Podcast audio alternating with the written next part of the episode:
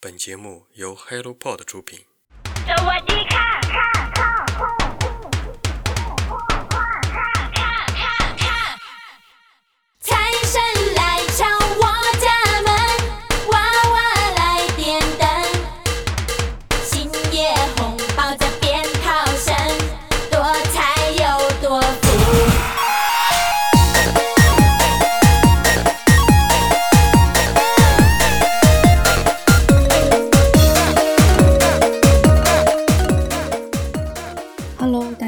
上好，欢迎来到晨间书室，我是花花。今天的晨间书室可能有点不太一样，没有好书推荐，却有不一样的故事。写下这样故事的原因是岁末年尾，我们总是习惯性的驻足，回忆漫长的一年。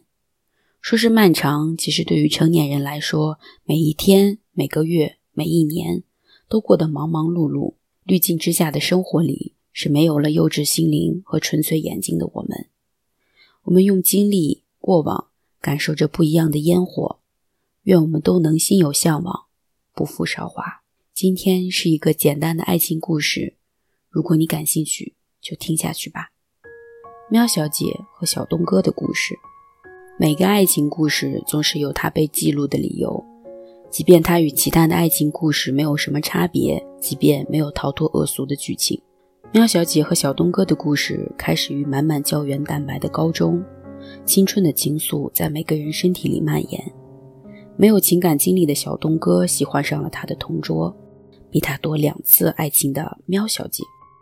他们在争吵中度过了高中，顺利的考入大学，但却是两个城市。异地恋在他们身上上演了。喵小姐总会被人问：“你觉得你们会走到一起吗？”喵小姐总是笑着，没有回答。异地恋的结局总是有一个人因为各种人为因素分手，他们的故事也发展到了这儿。他们很久没有联系，却又通过各种朋友了解彼此，保持着彼此的距离，保持着各自单身的身份。首先妥协的是小东哥，他知道，当他在夜里九点多出现在他宿舍楼下的时候，他们就会和好。没错。故事就是按照他预想的那样。很久之后，他们坐在一起聊起了这短暂的分手。小东哥说：“我觉得你一定有什么事情没有告诉我。”喵小姐说：“你觉得我瞒着你的是人还是事呢？”我觉得一定是人，是情感的人。喵小姐笑了，她没有说话。她突然觉得面前的这个男生这么的了解她，甚至比她自己都明白自己想要什么。他也突然觉得前所未有的轻松，好像之前发生的所有事情都因为他这句话变得不重要了。喵小姐一直是一个很要强的人，无论工作、生活、学习，还没有毕业，她就被自己实习的公司选中留下，开始了自己的职业生涯。而小东哥也是一个努力向上爬的人，面对两份 offer，他竟然选择了自己不擅长的金融行业，因为喵小姐说。这只是你发展的过程，也是一个提升的过程。既然想做，就不要怕不擅长。最坏的打算也不过是最后不行，再去尝试别的适合的工作。而小东哥却成了。那天，喵小姐发烧了，烧得很严重。她拿起手机准备给小东哥打电话，却又放下了。故事的发展真的如同电视剧一样，没有一点虚假成分。就在她放下手机的时候，她的同事阿伟。给他打了电话，得知他严重感冒，二话没说买了粥来到他家，吃着碗里的粥，看着阿伟，又看了看手机，他心里苦笑了。喵小姐总说，在他们一起生活的这六年里，一直都没有变，直到现在，她都在感叹那六年是那么好。是的，没错，他们分手了。在二零二零年那个疫情里，疫情下的人们，好多人都改变了生活。无论大事小事，无形之中对于大家都在改变。有的人在疫情之后突然失去了工作，有的人突然结婚了，而有的人也突然分手了。这里的“突然”我加了引号。有的人离开都是蓄谋已久的。在喵小姐独自踏上从婺源回家的火车上的时候，她想通了：我们总会在不同的年龄阶段需要不同的爱情。青春时期的一杯奶茶，或者骑着电瓶车带来的快乐。但是，当我们走向社会，需求变了，我不再需要一杯奶茶，而是一个肩膀，是无论我走到何处，回头时就能看到的肩膀。而这个肩膀，因为距离渐行渐远，小东哥也明白，也总想给予喵小姐更好的生活质量。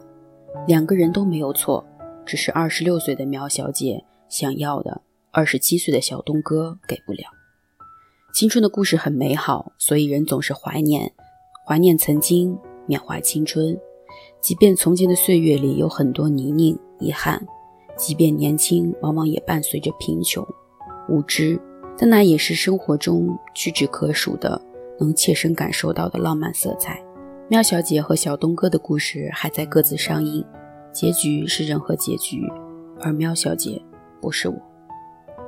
故事讲完了，每个人的人生还在路上，未来是怎么样，我们都应该充满期待。无论这一年里你过得怎样，新的一年都总是新的开始。爆竹声中一岁除，春风送暖入屠苏。千门万户曈曈日，总把新桃换旧符。好啦。我的内容完毕，下面是玛莎想对大家说的话，由我来代读。二零二一年刚刚结束，一转眼还有四天就要过年了。掰着指头算一算，到今天为止，晨间书室已经发布了三十八期内容，从克苏鲁的奇幻世界到房思琪的初恋乐园，从村上春树的第一人称单数到东野圭吾的解忧杂货店。既是散文、文学小说、社会科普、女性主义，晨间书室就像一叶扁舟，在书籍的海洋里打捞着那些闪闪发光的优秀作品。在如今这个越发碎片化的时代里，我们被千千万万的碎片信息包裹着，而能够救赎我们的方式之一，便是深度阅读。深度阅读的能力，并不是所有人天生具备，这需要积累与增长。而书所带来的那种超越时空的思想与感悟，会帮助我们在这个洪流翻滚的浪涛中得到一丝喘息。雪茄、花花、玛萨，如今我们每一位常驻主讲人都生活在不同的城市里工作学习，不同的人生经历塑造了我们对于这个世界不同的看法，而我们对于生活的感悟也通过每一次的新书推荐娓娓道来。不知怎么。